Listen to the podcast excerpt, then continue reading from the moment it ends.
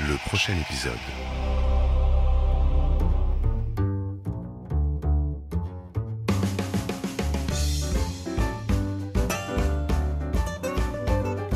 Bonjour à tous, aujourd'hui dans le prochain épisode, célébrons donc le début de l'été et le gazouillement des oiseaux pour parler de musique dans les séries télévisées.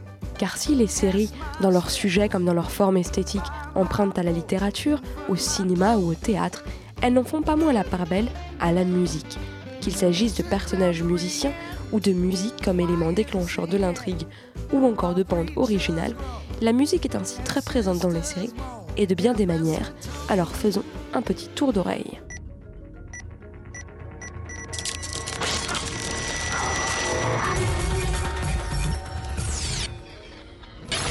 Il y a d'abord, c'est évident, la musique des séries télévisées.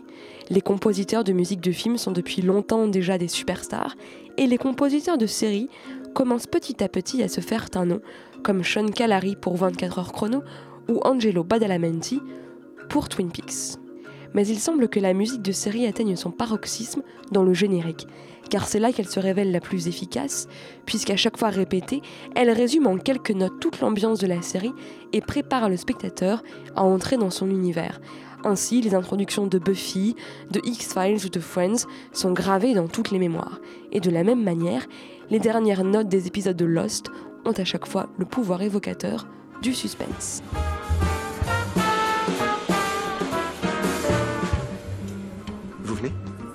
Carrie, ça va?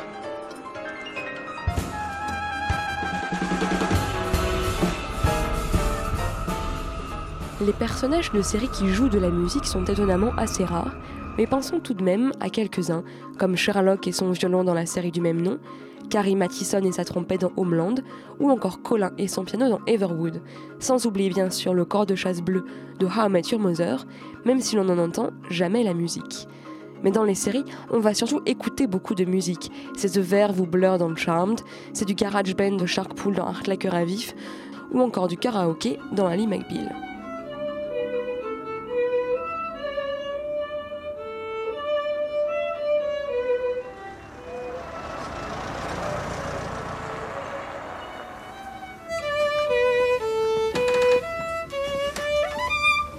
Certaines séries ont surtout un univers musical fort, au point d'en faire leur sujet principal.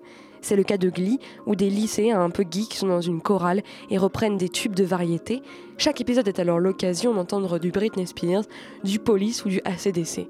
Dans un univers très différent, il y a aussi la récente série Mozart in the Jungle, qui raconte les déboires d'une jeune oboïste à la Philharmonie de New York, qui rencontre Rodrigo, jeune chef d'orchestre aussi talentueux que loufoque.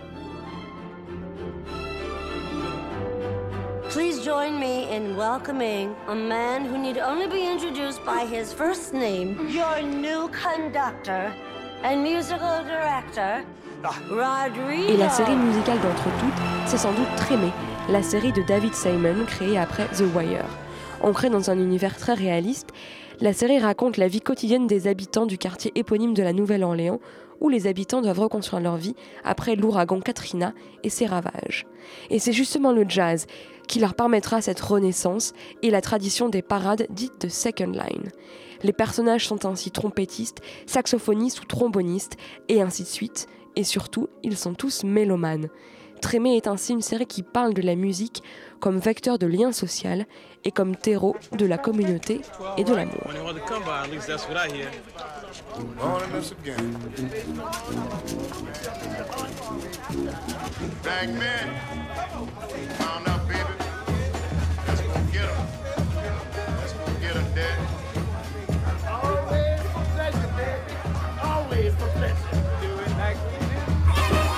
C'était le prochain épisode et vous pourrez retrouver le podcast sur le site de radiocampusparis.org et je vous retrouve dans deux semaines pour le prochain épisode du prochain épisode. Le prochain épisode.